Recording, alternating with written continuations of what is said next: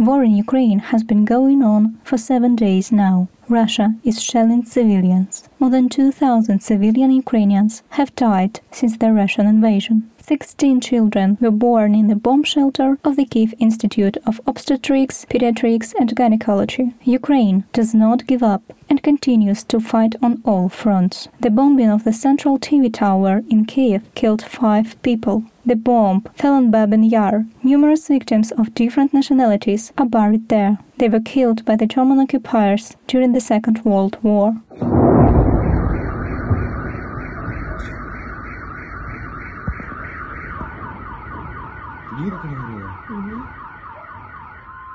According to a poll by the rating group, an absolute majority of Ukrainians believe in victory over Russia, and 80% of citizens are ready to defend Ukraine with weapons. This is a podcast UA, the day that we survived. Ukrainian journalists have come together to create it with ordinary people who record themselves and send us audio about their everyday experiences.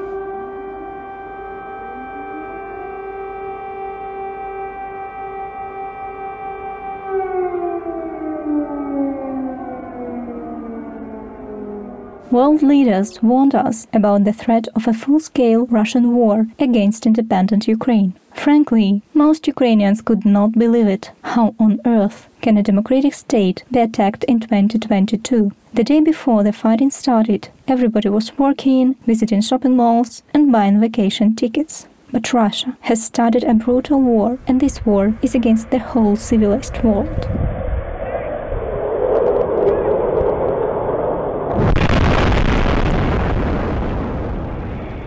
Katerina lives in the Odessa region, not far from the Black Sea. On the first day of the attack, she woke up from the explosions and started to pack a survival kit. She did not do it in advance, though, because up until the last moment, she did not believe in war. My mother and I quickly gathered the children, loaded the necessary things into the car, took our cat and dog with us and went to our native village in the north of Odessa region. My husband stays at home. He is a doctor and a conscript, and he does not even think about leaving home. We have been here in the village for several days now. Thanks to God, everything is quiet and peaceful here. The only thing that scares me is that Transnistria is close to the village, and when it gets dark, I get scared. But the silence around does not calm down at all, only arouses even more anxiety. My eldest daughter turned six on February 27. I explained her that the war had begun. I tried to explain her as simply and easily as possible what was happening, why we had to move, why we were all scared now that her mother is here, her mother would protect her, her mother would do everything to make sure she is all right. I don't know, however, if everything will be all right. I can only believe in it and try not to show my fear to children.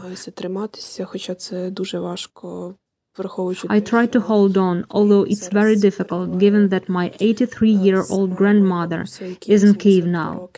There is a lot of my friends there now, my classmates, my group mates, many of them with small children. The fact that they are there and I'm here in relative safety makes me feel guilty. But despair now is the last thing. I believe that the power is in the truth, and the truth is with us, so everything will be fine.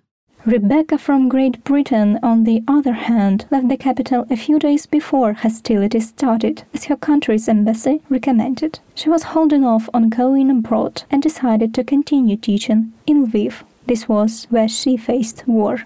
So I just took my dog. I had like 30 kilo with me. I had my dog, and I just walked. And I was walking, walking, walking, and it was just uh, siren and silence and siren and silence. And I met a Ukrainian uh, young girl on the street, and she's like, "Why are you here? Like, come with me to the shelter." And she managed to explain to me exactly what what they what we're meant to do, like where we're meant to go, and also uh, how we should um, find out this information on on the news because in, in English news it says nothing. We waited just for the sign to stop, jumped in the car, and we drove. Um, as we were driving, it was just terrible trying to contact people from Kiev. We got to Romania, a border, Uh, there were many, many people walking also with young babies and things, and it was just impossible to get through. Uh, we were there for 11 hours. Uh, it was freezing. So, luckily for us, we were able to get a taxi to a local village where a lovely Ukrainian family decided they would uh, host us. So, we waited a day. We, we went again to the border. We, we made friends with a young family, a, a young boy, his uh, sister, and his mother and they just left their father and uh, the young boy was he was quite upset and i'm a teacher you know so i had a chat to him and uh, we were talking about uh, history and geography and anything to keep him occupied. And eventually, in this line, this uh, family got pulled through, and uh, we were meant to wait much, much longer because, uh, you know, we're dogs, we're not priority. I understand that. We, we didn't want to be priority. We just needed to, needed to know that we could get through that day. But this family, that were, they spoke to the guards and they said, we want to take these, like, that come through. So uh, we were taken in, and it was just it was just amazing they did that because they really didn't have to. Uh, and just like the people, like we've been helped by nearly every single Ukrainian person that we've met on the way. A Romanian too. We got here and we've been staying with people that take refugees and we've been fed, we've been looked after. We we don't need it as much, you know. I, I'm fine and my friend is fine and my dog is fine, uh, but many aren't. And yeah, what can you say? other than fuck Putin. Fuck Putin. But I'll be back. I'll be back to Ukraine to help as much as I can. I just hope the people stay and they stay strong because uh, I love it there. Yeah. Slava Ukraini. Since the beginning of the war, 80,000 people have returned to Ukraine, mostly men. They arrived to join the armed forces, military formations, and territorial defense units. President of Ukraine Volodymyr Zelensky called on foreign nationals who want to join the defense of security in Europe and the world to enlist to the International Legion of Territorial Defense of Ukraine. Volunteers from Canada, the United States, France, Georgia, Japan, and Sweden responded to Ukrainians' call. Вони брехали, що не будуть чіпати цивільне населення. Але з перших годин вторгнення російські війська б'ють по цивільній інфраструктурі. Fighting is going on in the east, north, and south of Ukraine. Some Ukrainian cities are occupied. The Ukrainian Railway Company has appealed to the International Committee of the Red Cross to provide a green corridor to evacuate civilians in Volnovakha. The city is plagued by a humanitarian catastrophe. After several days of bombing by Russian troops, it is blocked by the enemy, and it is impossible to deliver provisions, water, or medicine there.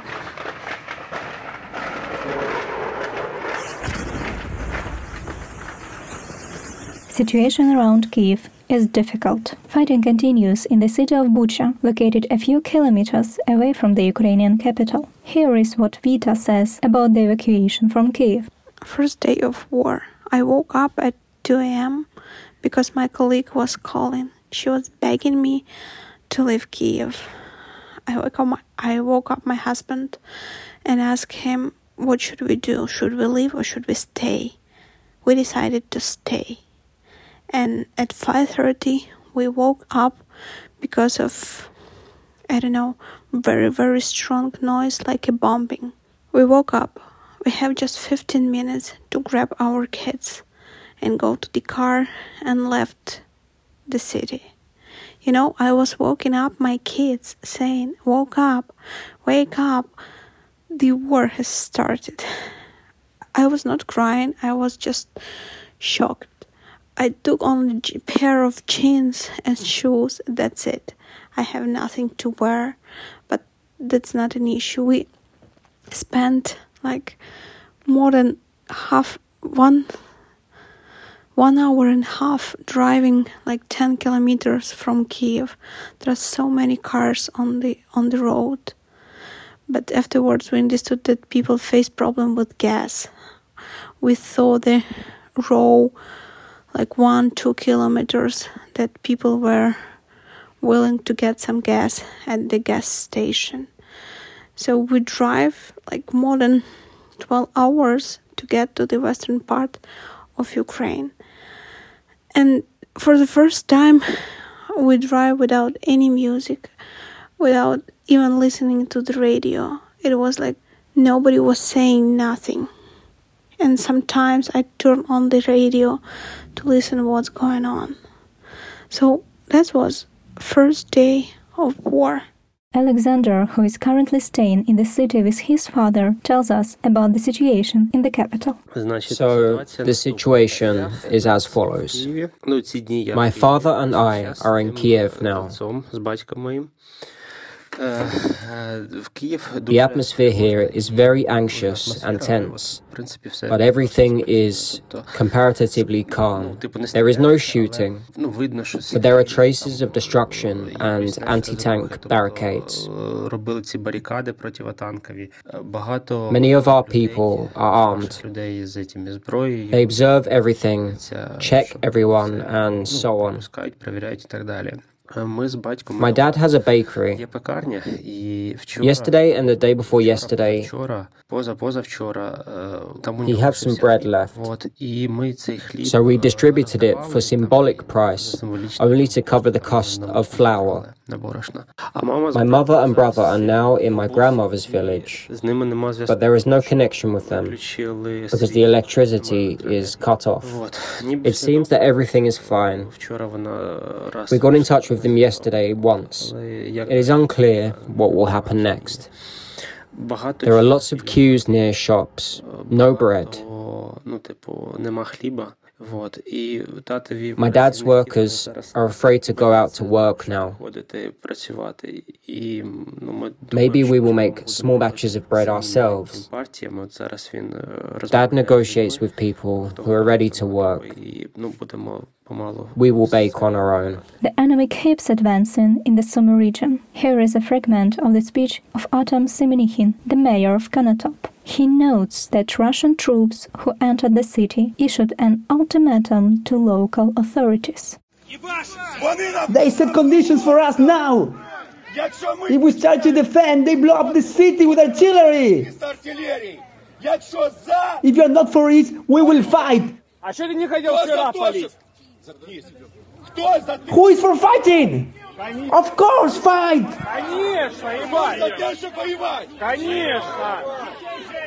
Take cut women with children and fight! Wait, listen! Who is for fighting? I am for fighting! All of us are making this decision because artillery is aimed at us.